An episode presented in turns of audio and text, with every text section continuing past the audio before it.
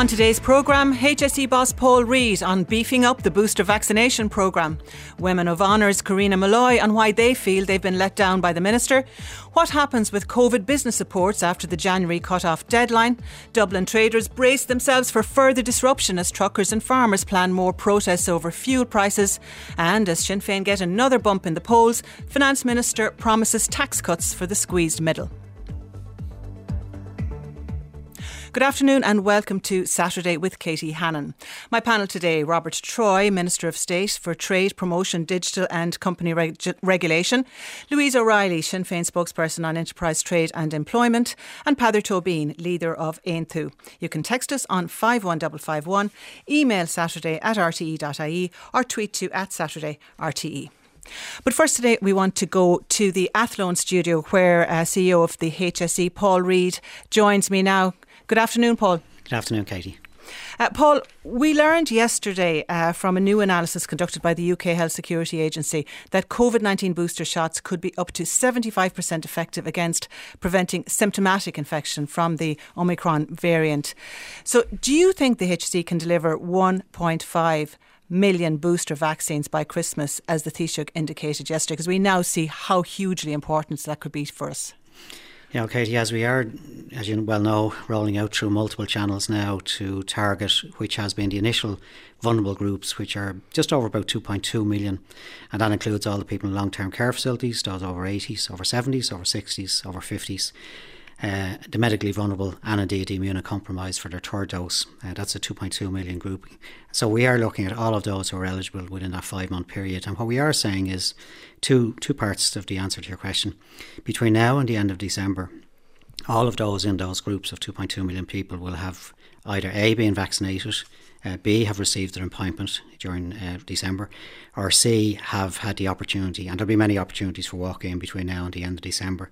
So what we do expect is, as the Taoiseach outlined there yesterday, by Christmas, uh, it, it, all depends on take-up, but based on what we are seeing on take-up, we would expect to be around that 1.5 million mark. We are today, just to mention, about 1.16 million uh, in total between the boosters and the immunocompromised uh, third dose completed. So we would expect to be in around that number, but just to our broader kind of focus is to target those vulnerable groups of 2.2 million by the end of December. And again, based on okay. the eligible five months criteria. Uh, what about that, that cohort that was just mentioned there in the bulletin, the 40 to 49 year olds that they're now hearing they could be in line to, to get a booster vaccine before Christmas?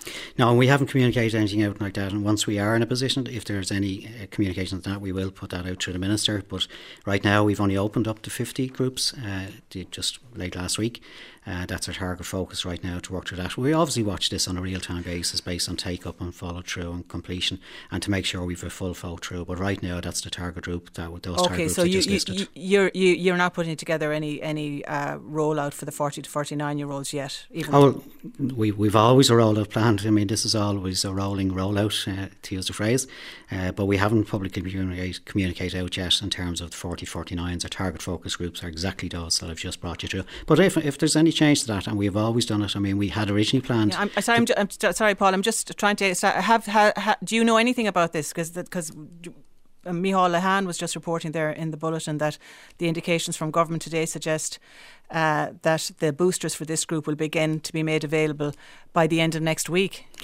We certainly haven't. I didn't hear the bulletin, Katie. Apologies because I was just getting word up here in the, in sure. the studio. But um, we certainly, if there's any immediate change in that, we will communicate it out to the minister.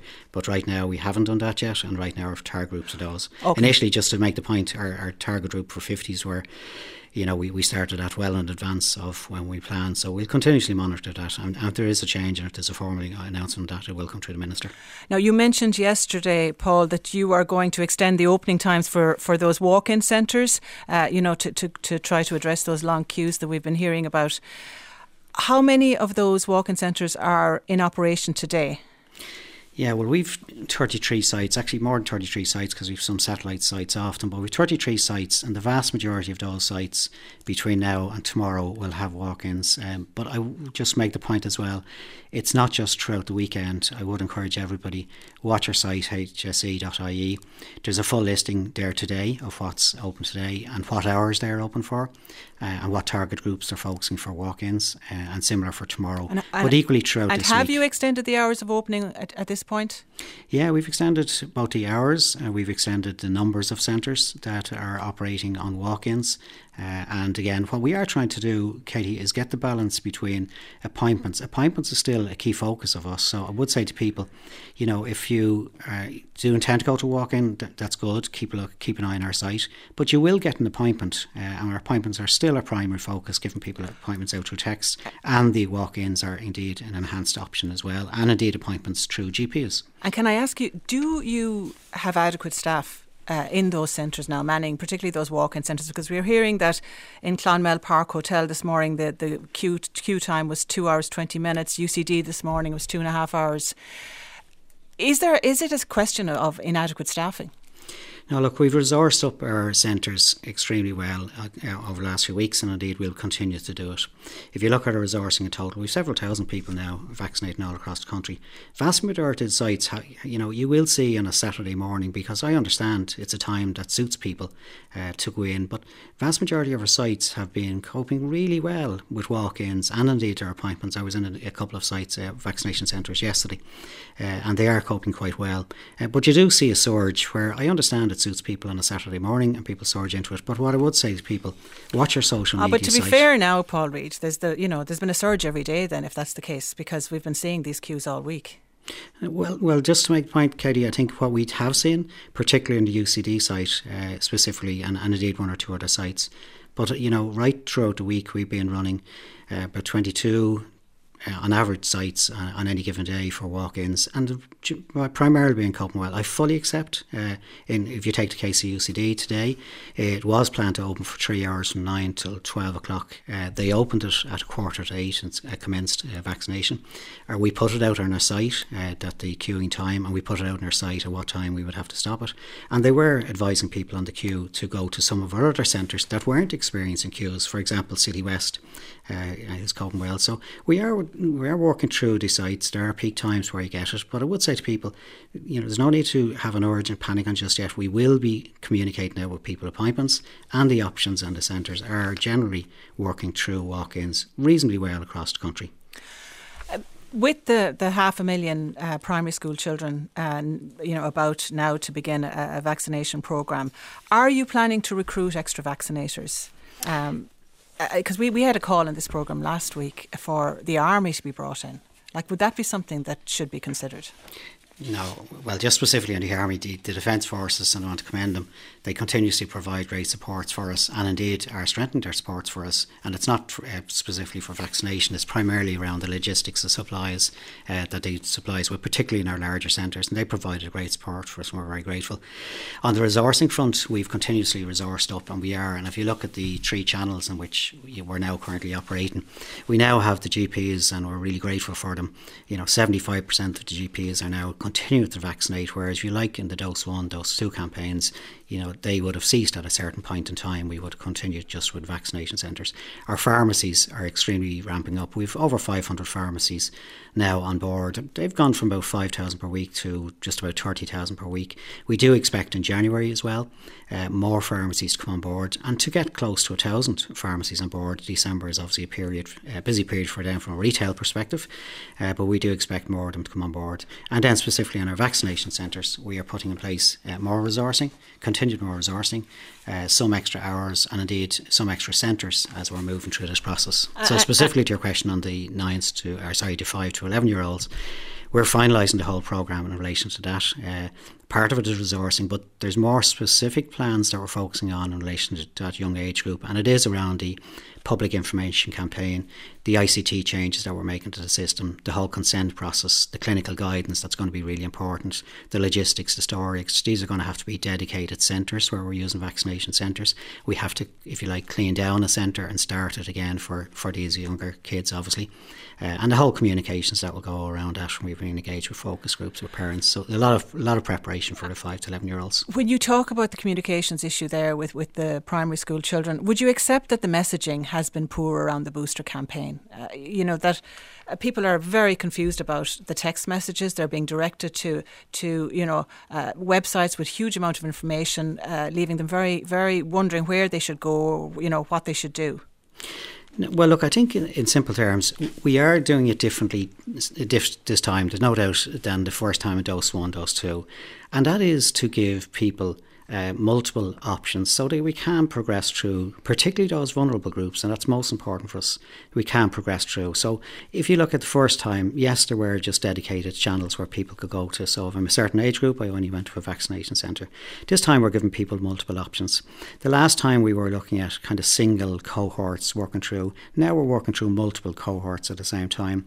And the last time we were working down through the ages one by one, 59 year olds, 58 year olds. This where this time to progress quickly we're working through 10 year groups.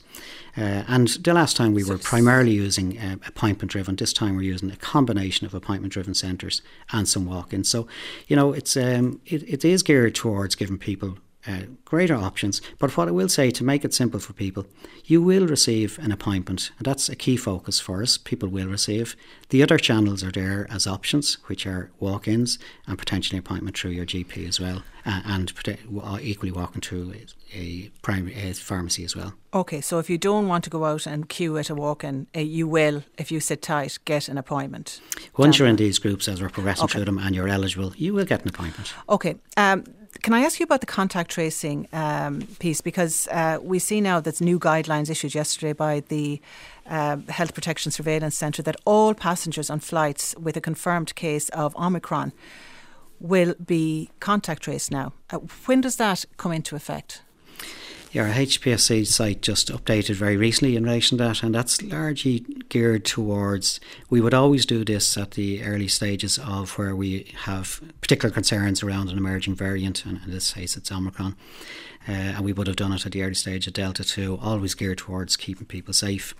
What's the specific guidance on our site there now is uh, an approach we'll be taking is the uh, if you know if people have travelled on a flight from and the designated countries are listed uh, on our site, uh, and in cases where a positive COVID case has been identified, um, you know, then we would kick in certain um, enhanced contact tracing procedures uh, so that as listed two rows uh, from where it's a one, one, one probable case two rows in all directions would be contact trace.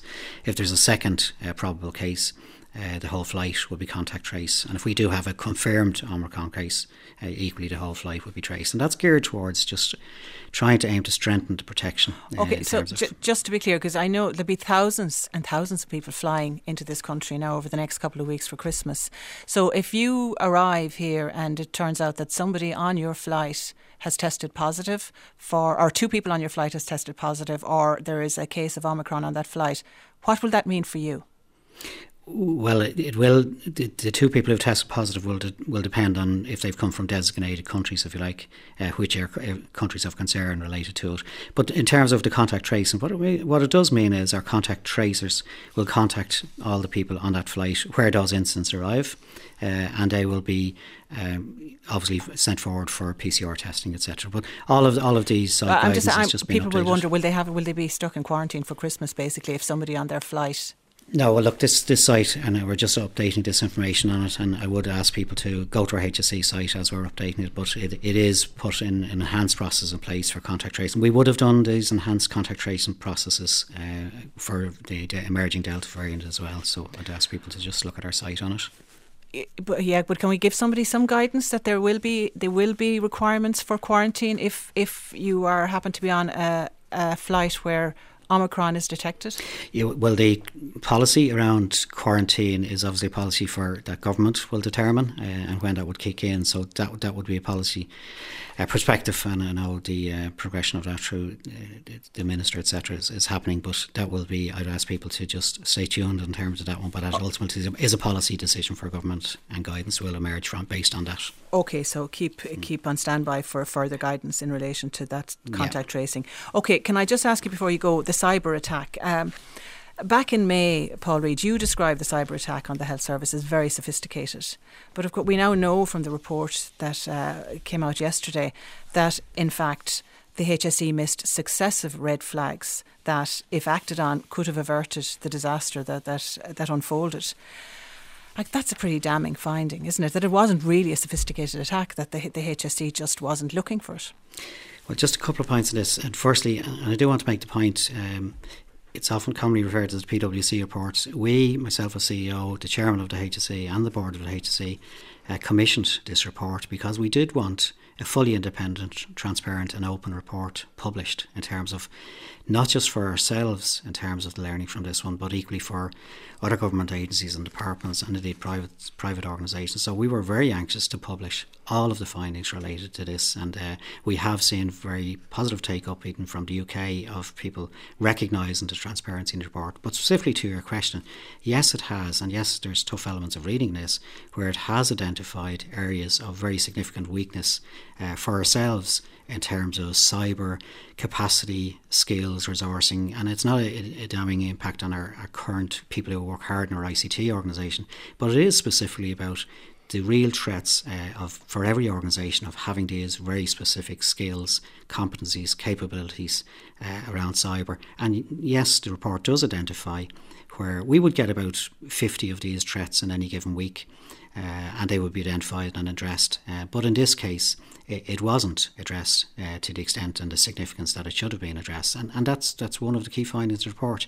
There are many findings and recommendations in the report around, um, you know, we do have a very a very siloed, uh, unintegrated ICT system. It's ICT system. It's built on a whole legacy of networks from the regions, from health boards to hospital groups. And CHOs. given that we still have that system, are we still vulnerable, or is the HSE still vulnerable to a, a subsequent attack? You said yourself that there is often uh, a re-attack of, of, of targets that have already been targeted. Yeah, and I think the I think the, the massive learning for all organisations in this and I heard it covered in your business show this morning. Uh, uh Pat Moran from PwC is is is everybody needs to be on a continued state of vulnerability. Certainly, as you have been hit, there's a, a high frequency of people being re-hit again. What we have done specifically in relation to mitigate those risks are a range of actions, not just waiting on the report, but we have appointed or put in place uh, an agency, an, an international firm uh, who do 24 by 7 monitoring of us. It's, it's a service operations centre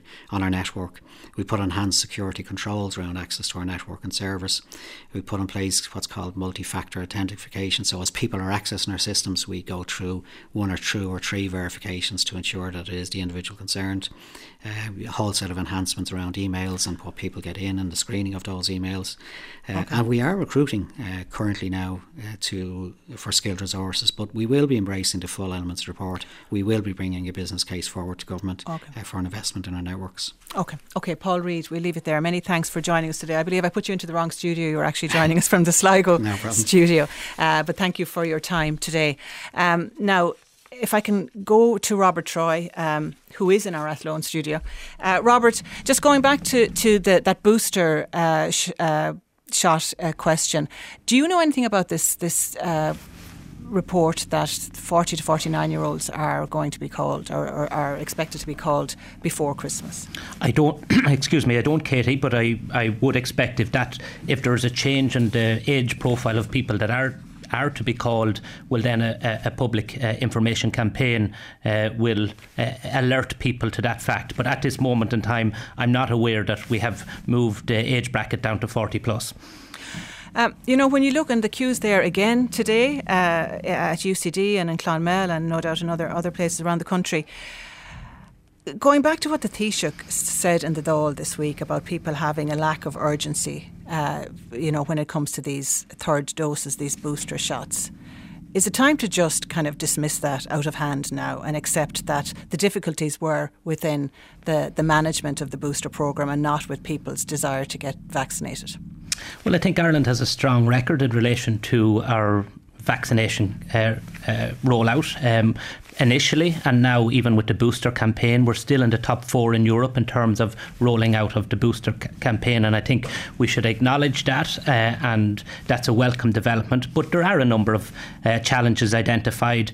Um, those challenges are being addressed. We have uh, multiple multiple options for people to get the booster campaign vaccination, whether it be through their GP, their pharmacy, uh, through a scheduled uh, booster clinic, or through a walk in clinic. And there's different IT systems, which has led to challenges.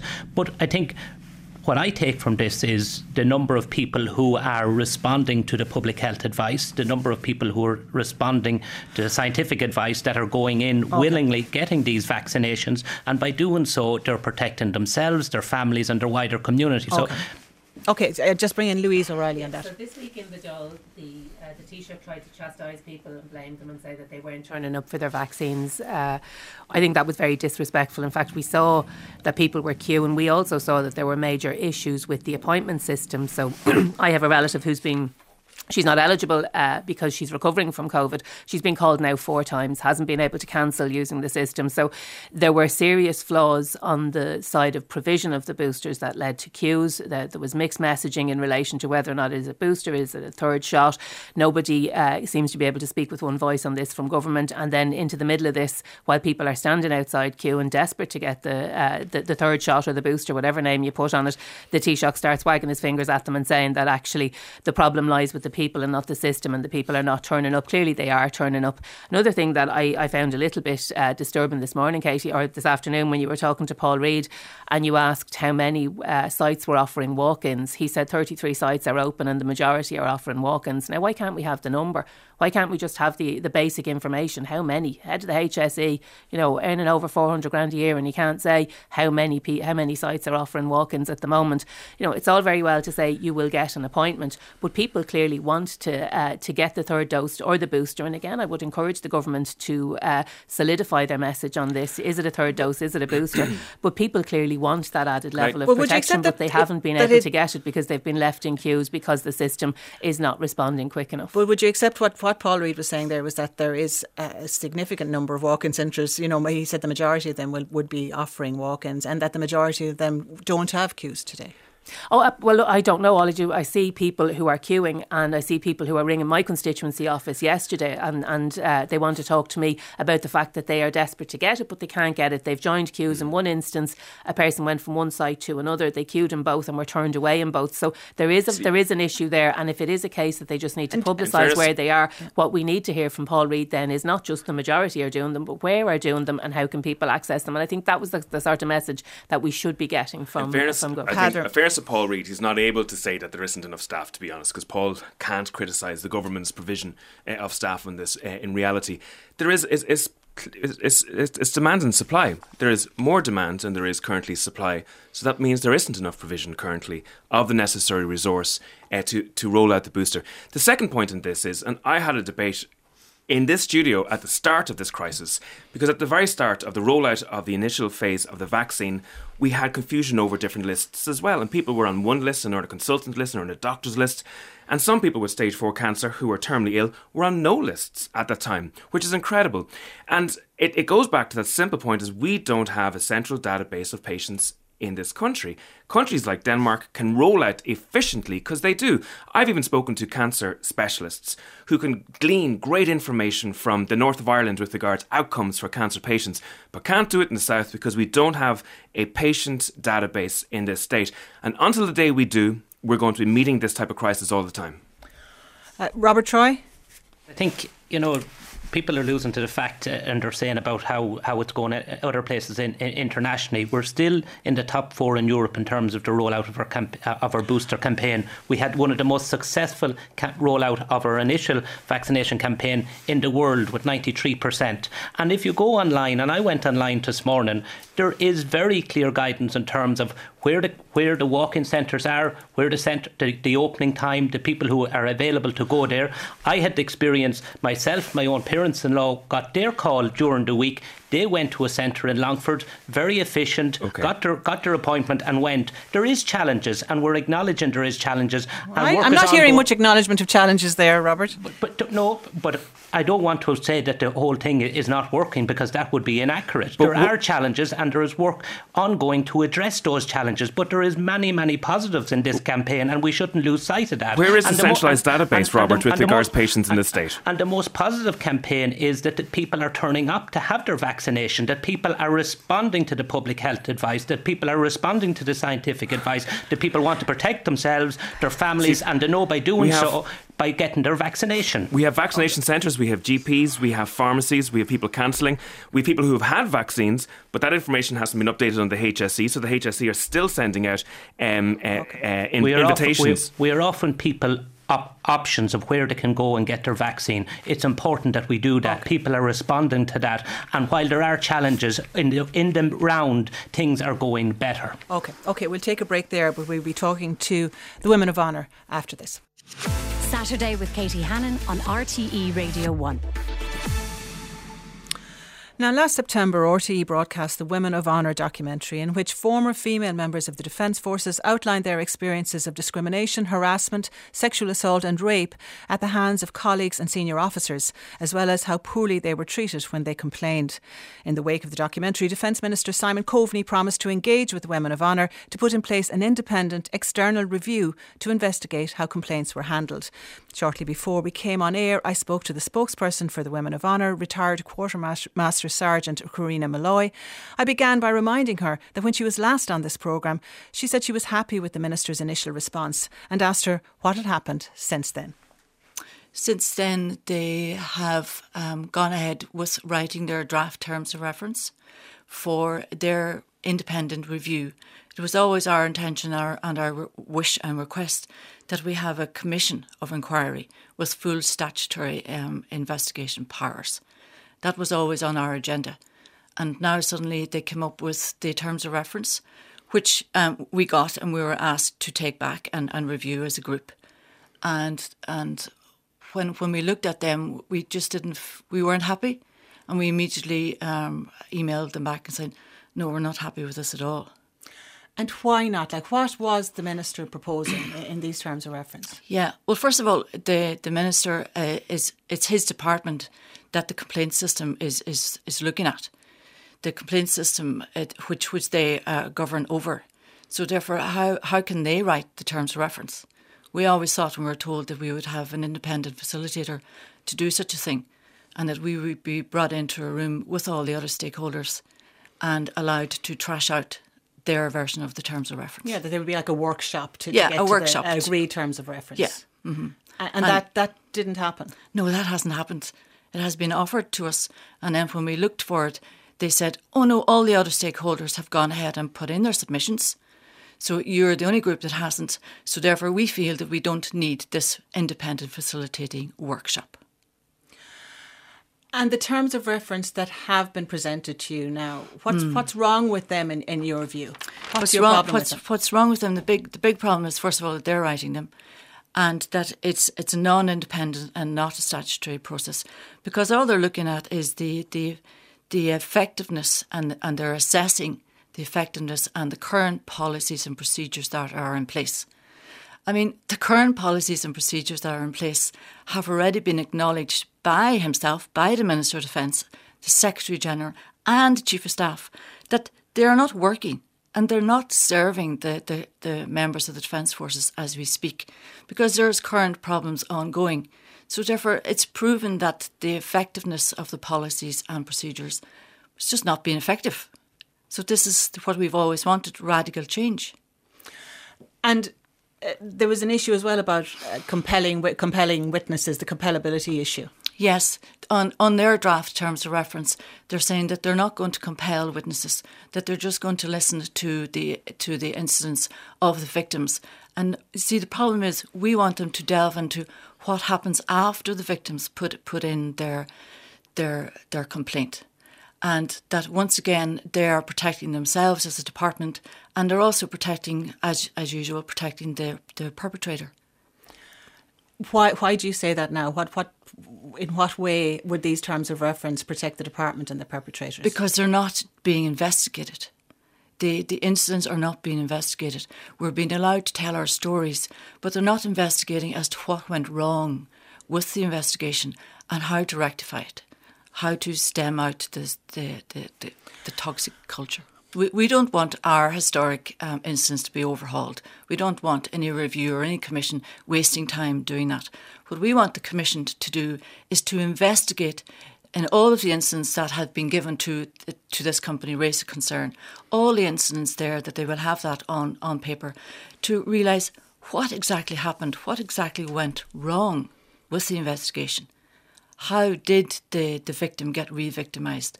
What went wrong? This is the failing to, to, to investigate the failings of the department in during their investigation. Now, We've had a, a, statement from the department uh, when we, we informed that the, that you were going to be on the programme today. Mm-hmm.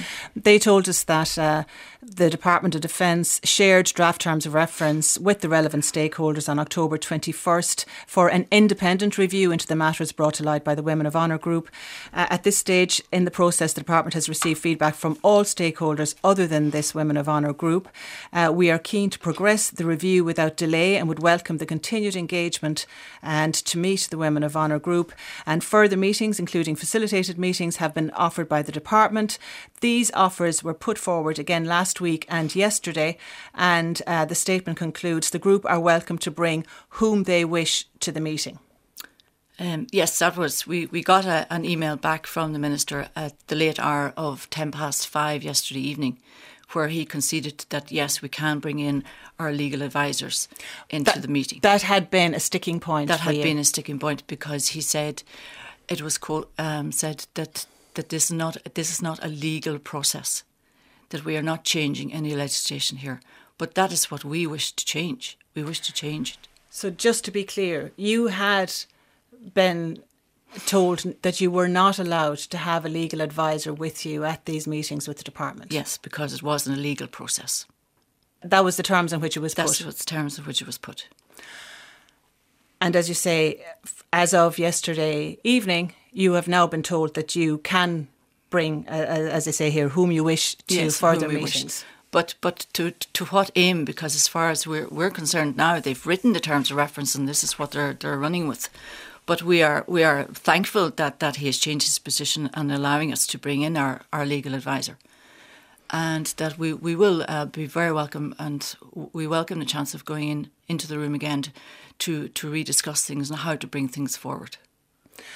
But just to be clear, you're saying that if the minister goes ahead with the review, uh, you know, along the lines of the terms of reference that, that you have been presented with, that you're not going to co- to, to cooperate or, or, to support that. Yeah, in all fairness, we, we can't be part of such a flawed uh, and unfit for purpose process because we, we, we have the responsibility of all the victims that are, that are that are banking on us to, to make a, a, huge impression and to and for, for we have the responsibility to, to once and for all bring about radical change and to to root out the systemic toxic culture in, in the defence forces and this this um this system won't won't do it. This review will not do it. Now he has promised to, if the review board comes back and says, right, well we've realised that that our recommendations are to do an inquiry, and he he assured us that that would happen. But what we're saying is, why don't you skip the independent review to review processes that are obviously not working? Then and go straight to the Commission of Inquiry with full statutory investigation powers. That's what we wanted. Why waste taxpayers' money on an on a review? Following this uh, email yesterday evening uh, saying that you know offering more meetings and and saying you can bring who you want, will you now engage? Further with the department? Well, we have to bring to the group because the email came in so late, and we're all uh, normal working people and working mothers, and with children and other responsibilities. We have yet to bring all the group together in a Zoom call, hopefully tomorrow and we will discuss it and make a make a, a collective decision. But I can see us, yes, of course, we'll go back in because we want to stay in in the system of, of making radical change. Can I ask you why did you come into us today to, to explain what's been happening? Be, because we weren't happy, and we, we've made it clear to the Minister and to the Secretary General over the last four weeks with correspondence that we weren't happy with their proposed terms of reference and we felt that we were getting nowhere. We were being railroaded into a, an express train that we didn't want to get on, because all the other stakeholders have, have got on have got on that train, and we're still standing on the platform because they've changed the destination. Karina Molloy, many thanks for coming into us today. Thank you very much, Katie, for inviting me. And uh, we've got a statement here from um, the Defence Forces. Uh, just give you one line out of it. The Chief of Staff has stated that he is dedicated to ensuring that the work environment of Óglaigh na hÉireann is a safe, enriching, and rewarding one for all who serve, and that the pervading culture in the workplace is underpinned by the principles of dignity, equality, mutual respect, and duty of care. Um, Robert Troy. What you have to say to Karina Molloy and the Women of Honour there? She says the process that they've been presented with is flawed and unfit for purpose. Well, firstly, you know, government accepts the stories of the Women of Honour, and that's why uh, back in October to put in place a counselling service for both existing and retired members of the Defence Forces to help them uh, with their horrendous ex- uh, experience. Um, government has afforded priority to this issue.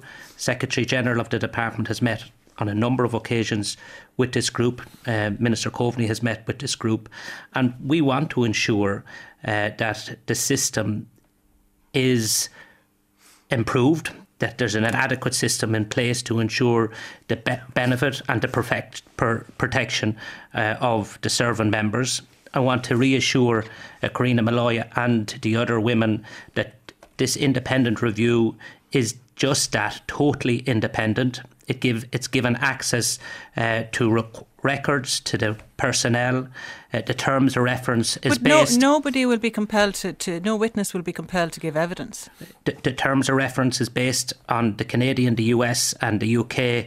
Uh, where there was similar issues uh, in relation to workplace issues in their defence forces, um, that is totally independent of the department and the defence forces, and and, and crucially, um, if this uh, review uh, recommends uh, a, a, a, further uh, invest Commission of Investigation, the terms of arrest reference explicitly provides an opportunity for that. I welcome the fact that um, but but the but, group but is if the group isn't going to cooperate with the terms of reference that they've been presented with, well, can this go forward? Well, well, these are draft terms of reference, and um, what I welcome the fact is that the group are are accepting the invitation uh, of the letter that was issued by Minister Coveney yesterday. They are going to go back in. There is a, a, a very real desire on part of government uh, to ensure that this is addressed and it can be addressed through consultation. Really and, and I have no doubt, um, and I welcome the fact that they're going back in to engage okay. next week. Okay, okay. Lu- Louise O'Reilly. Okay, so firstly, uh, I want to just salute the bravery of women like Karina Molloy and the women of honour. Um, I think it's important to say that, that we hear you, that we believe you, um, and that we understand uh, how let down you must be feeling uh, right now. Um, you know, the terms of reference need to be sufficient to deal with what Karina herself described as systemic toxic culture, and the terms of reference are not fit for purpose.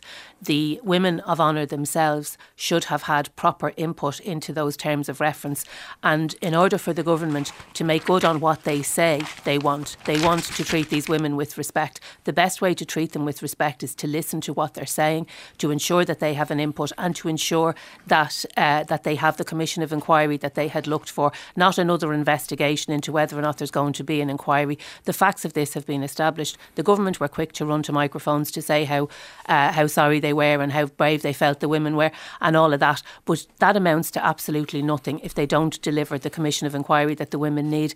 They shouldn't have to keep telling their stories over and over and over again. They deserve to be treated with dignity and respect, and the government need to step up and do exactly that. The first place to start is by listening to them and ensuring that they have a meaningful input into these terms of reference. They clearly have not done that today. I, there's an opportunity. No, I'll just let Peadar Tóibín. and I'll let you back in then, Minister. Thank I you. think that the government should be ashamed of themselves. Uh, I think that the government have lied to these women. Um, remember that there's sexual abuse, there's discrimination, and there's bullying here. But the most important element of this is the systemic nature of this. So, what the government's review is to look at is specific incidents, but it's not uh, an independent external investigation over the systemic element of this. Um, and actually, you know, what, what the government has done is been patronising. They have uh, okay, just just be careful about our language, though, in terms of, in terms of saying that they were lied to. Well, uh, okay. Well, the, the women have have been told from the start that they would have an external, independent investigation. This is not what they were were told that they would have, and indeed, I think they've been patronised by the government because been they've been nearly tapped on the head and said, "Okay, we've listened to, but listen, we've done the terms of reference, and you need to accept these terms of reference now." It's it's so frustrating that you know, there's an opportunity here for the government, and, and Simon Coveney should see this as an opportunity to radically reform the armed forces so that people don't have to go through 25 years of having their careers negatively impacted because a, an individual committed a, a, crime against them and nothing was ever done around it. Um, the, the, the idea that everybody has submitted a, a, a their terms of reference except for the actual stakeholders who this is about in the first place. I actually think there's a choreography around this. There's the government giving their mea culpa, you know, beating their, their, their chest, but in the end of the day, refusing to make sure that this is this issue is properly fixed uh, uh, entirely. And and if they don't do this, there'll be no accountability, and nothing will change okay. for the women and men in the armed forces to this is happening. Okay, Marina Molloy said, sorry, Katie, if I could very briefly, she said she fe- she feels like they have been railroaded, and I think you know, Minister, you should address that that feeling that those women feel that they have been railroaded. Please, please take some action to ensure that uh, that this gets back on track and that the, the okay. process actually delivers for the women who have been so so badly impacted okay. by this. Okay, Robert, Robert Troy. But just firstly, no one is patronising the women. Um, the government wants to help, and that's why patronised. That's why they, they, they, have responded so swiftly to this. There has been numerous meetings uh, at very senior level within the department, uh, taken on board what the women are saying. The minister has written uh, to the group yesterday, offering to meet with them again offering them to bring their own legal representative uh, to that meeting uh, so that can work on. Uh, these are draft terms of reference. The terms of reference have not been set. These are draft terms of reference, and we do want to get to the bottom of this, and we do want so to ensure that the Defence Forces is a, a, safe place, a place where people um, can carry out and have uh, a, a, proper career without being subjected to uh, what these women have been subjected to in, in the past, and that can be achieved. And to say that uh, this is somewhat um, not independent, that is not true. The this uh, review is totally and utterly independent of the defence forces and is totally and totally and utterly independent of the department. And the terms of reference is based on similar terms of reference where similar uh, incidents happened in Canada, in the US, and the UK. Why not but, accept but, the women's but, terms of reference? But, but next week, next week, the women will have an opportunity to come in and engage and have an input into okay. the draft terms of reference. Okay, okay. We'll, we'll, we'll, we'll, we'll uh, watch that space. As they say, we will take a break. Tweet at Saturday RTE. And you're welcome back. Now, that 100 euro credit for everyone in the audience uh, to go towards the cost of electricity in the new year. Uh, Minister, is that just a blatant attempt, political attempt to buy votes. You know, giving the 100 euro not just to those who are, uh, you know, facing into fuel poverty uh, around this winter, uh, but to even the wealthiest of households. Well, I think you have to take it in in in context. It, this is in addition to the specific targeted measures that was introduced in the budget, budget 2022, which has which has targeted measures for lower income households, which increases the fuel allowance, which is broadens the threshold for people who are eligible to qualify for the fuel allowance, which increased the core social welfare rate, increased the live alone allowance, and increased the adult dependent allowance. So this is not. Uh, uh, to be looked at in isolation. It should be looked at in addition to the specific targeted measures for the low income families. What this is uh, proposal, and it hasn't got it hasn't been ratified by cabinet yet. My understanding is Minister Ryan is bringing a proposal to cabinet uh, next week, and what if it is adopted, what it'll see is that there will be a universal support uh, in acknowledgement to uh, the huge spike in energy prices, which is not just unique to Ireland. Unfortunately, it is a global issue. But what this will do is it will give benefit to the vast majority of people who have seen their energy prices increase uh, over the last number of months and who will increase in January and February, particularly during the winter period. We're, Unfortunately, yeah. some people uh, will avail of this who don't necessarily need it, but the vast majority of people who will avail of it do need it and it will benefit them. We're hearing today that it could take until March to enact the legislation that we need, apparently, to give the effect to this. Should we not think it's a time to go back to the drawing board and come up with a better plan that's targeted at the people who actually do desperately need it? Well, I, I don't know where you're hearing uh, from that it could be March. Uh, this hasn't even gone to Cabinet yet. Uh, so I think what we should do is wait and see what proposal actually goes to Cabinet next Tuesday, what is accepted by Cabinet next Tuesday, and the time frame for implementation on it. Louise Riley. Um, I mean, clearly this is nothing uh, other than a bit of a PR stunt on behalf of the government. The announcement was made without any detail at all. We were reading about it in the paper on Friday morning, yet when the issue was discussed in the Dáil and raised by Pearse Doherty on Thursday, it wasn't even mentioned. So I think this is a bit of a knee jerk reaction. Uh, Sinn Féin certainly has been calling on the government to take action on the f- spiralling cost of living, including the cost of energy, uh, for months and months and months now. It is welcome that they appear to be listening, uh, at the very least, uh, to the, the urgency uh, that we were trying to convey to them. Unfortunately, now we haven't seen the proposal. We know that it's only going to uh, impact on electricity bills. People use oil, they use gas to heat their homes. And the simple fact is, Katie, that people's homes are going to be cold over Christmas because they cannot afford to heat them, while the government is dithering about, you know, when is an announcement a policy and when is a policy going to be implemented and when are they going to actually see some recognition from the government that we're in the midst of a cost of living crisis, not just but energy, but that is very, from very, the government. That's just simply not fair. But again, fair. you know, the, there is an urgency to this that we don't hear from uh, from the government. Sinn Féin's been calling on them to take action on energy costs now for months, and as we see, you know, uh, lastminute.com as usual. But people's homes are cold. They're going to be cold over Christmas. People are going to have to spend more time in their homes. The cost of heating has gone okay. through the roof, okay. and see, people don't just uh, use the the ESB and electricity to heat their homes. They use gas. They use oil. Um, also, I want to hear from the minister, and hopefully he'll get a chance to say how are people who are on prepaid meters going to be impacted by this because they are at the business end of this yeah, crisis. Yeah, Minister, is there is there a response to that? Has has that been thought through? Let's be very clear. This is not a knee jerk reaction. This is in addition to targeted specific measures that was announced in October in terms of the budget that's kicking in on the 1st of January for low income families, increase in fuel allowance, uh, the widening of the threshold for fuel allowance, etc. What this is is an acknowledgement to the continuous uh, increase in the cost of fuel, and because of that, the, the increase in energy supply prices. This will be brought to Cabinet next Tuesday. D- that question, and, Minister, sorry to cut across you, that question about people who were on prepaid meters. But I can't preempt what's going to Cabinet next Tuesday, but the fact that what has been indicated is it will be a universal support and people on prepaid meters will not be left out.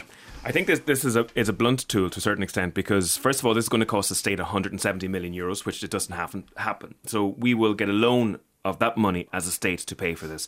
Secondly, it's not been targeted at those who most need it, so low and middle income earners. People like Michael O'Leary and, and JP McManus will get it whether they like it or not, uh, which is an incredible thing. Uh, we should have it targeted at low and mi- middle income earners. Uh, Robert said, stated there a little while ago that this has all got to do with market prices. It's not. The government themselves have actually added to the price of fuel, both at the pumps and electricity uh, as well. And that's because they've introduced a very blunt tax in the way that they're introducing carbon taxes. Carbon taxes are set years but, in advance. But do you no, accept no, that carbon tax no, is a very small? Is, is a very small amount of, of the increase in fuel taxes well, and is not on electricity. Uh, and it's not on home heating I, I have no problem with, with, the idea of, of carbon fuels increasing in price over time. But the idea of carbon tax is to, to, to get to a price to push people away from that carbon tax, but if the mark or from that fuel. But if the market has already achieved that price, well, then the carbon tax is just punitive at, at that stage. And the European Union have said in their own toolbox, they've stated that governments can look at taxes in relation to alleviating the pain on, on, on people. The price of petrol at the moment in the pumps, 60% of that is tax that's going to the government. Okay, well, we're talking about that uh, because uh, we're now hearing that the hauliers and truckers and couriers are coming to Dublin again uh, on Monday uh, in another protest against uh, those uh, huge rises in fuel prices. Um, Daily Mail is reporting today that they're threatening to block the port tunnel, and of course, this is you know hugely, hugely disruptive to traders in Dublin who've had a very, very tough year. Minister what is the government doing to, to try and engage with these protesters uh, to minimise the disruption that the people may face next Monday? Well, my, my understanding is this organisation is an unofficial organisation. We don't know the management structure. We don't know, or we don't have a spokesperson for this organisation. The Irish Road Haulage Association are, has disassociated themselves with this, and I would ask the people who are behind it to reconsider, because at the end of the day, the people who are going to be most adversely affected are the businesses in the city centre who are already have gone through a horrendous uh, 20 months. The government is engaging with the official representative body for the Road Haulage uh, Association. Um, they met on Friday, Minister Hildegarde Naughton, Minister uh, Eamon Ryan. But, but, are we right in saying that, that, that the Road Haulage Association are not part of this, this proposed protest on Monday? That is correct. That is correct. So they have disassociated themselves uh, from this protest on Monday. Uh, and what what I would be encouraging whoever is behind it to so reconsider. Are you saying we don't know who is behind this protest? See, in many ways, I think this is like the farmers' protest. In, yeah. in that what's happened is that there is an unofficial response to it, but this this will be an official traffic jam for tens of thousands of people trying to get to work uh, during the weekend. It, it, needs to be addressed in advance. Okay, the yes, ball is and, in the and government's court, and Robert, and you know this. It is within the gift of the government uh, to ensure that this protest does not go ahead because there are hundreds of thousands of people who will be coming into Dublin city centre for whom and the, the businesses that are trying to operate this would be absolutely devastating. I completely understand the frustration experienced by the truckers and by everybody who has to put a, a fill of fuel into their car because the rate at which it's increasing is absolutely phenomenal. These people are saying they can't afford to make a living. The ball is in the government's court now. You need to speak to them, you need to address their concerns, and you need to ensure that at this, even at this late stage, that the protest can be averted. Okay. Well, well okay, okay. The, ball, the, ball, is in the government's court. The government met with the official representative group of the Irish Road Hauliers Association on Friday evening. They are not supporting this this protest, and work is ongoing okay. in terms of how we can support it in terms of uh, improvement to the diesel rebate system. Okay, that's, I'm, I'm, Monday, I'm going to I'm going to have to go on. Just a text in to say that the full list of walk-in centres is on the HSE website, and it's not fair to ask Paul Reid to recite a list of places and times for each of these on live radio. Um, that's all. That's all from us for this week. Thanks to my guests and to you for listening. The producer was Mary O'Hagan, Kieran Dunn researched, the broadcast coordinator was Elaine Conlon, and Jamie Doyle was on sound. Enjoy the rest of your weekend and stay tuned for Saturday Sport with John Murray.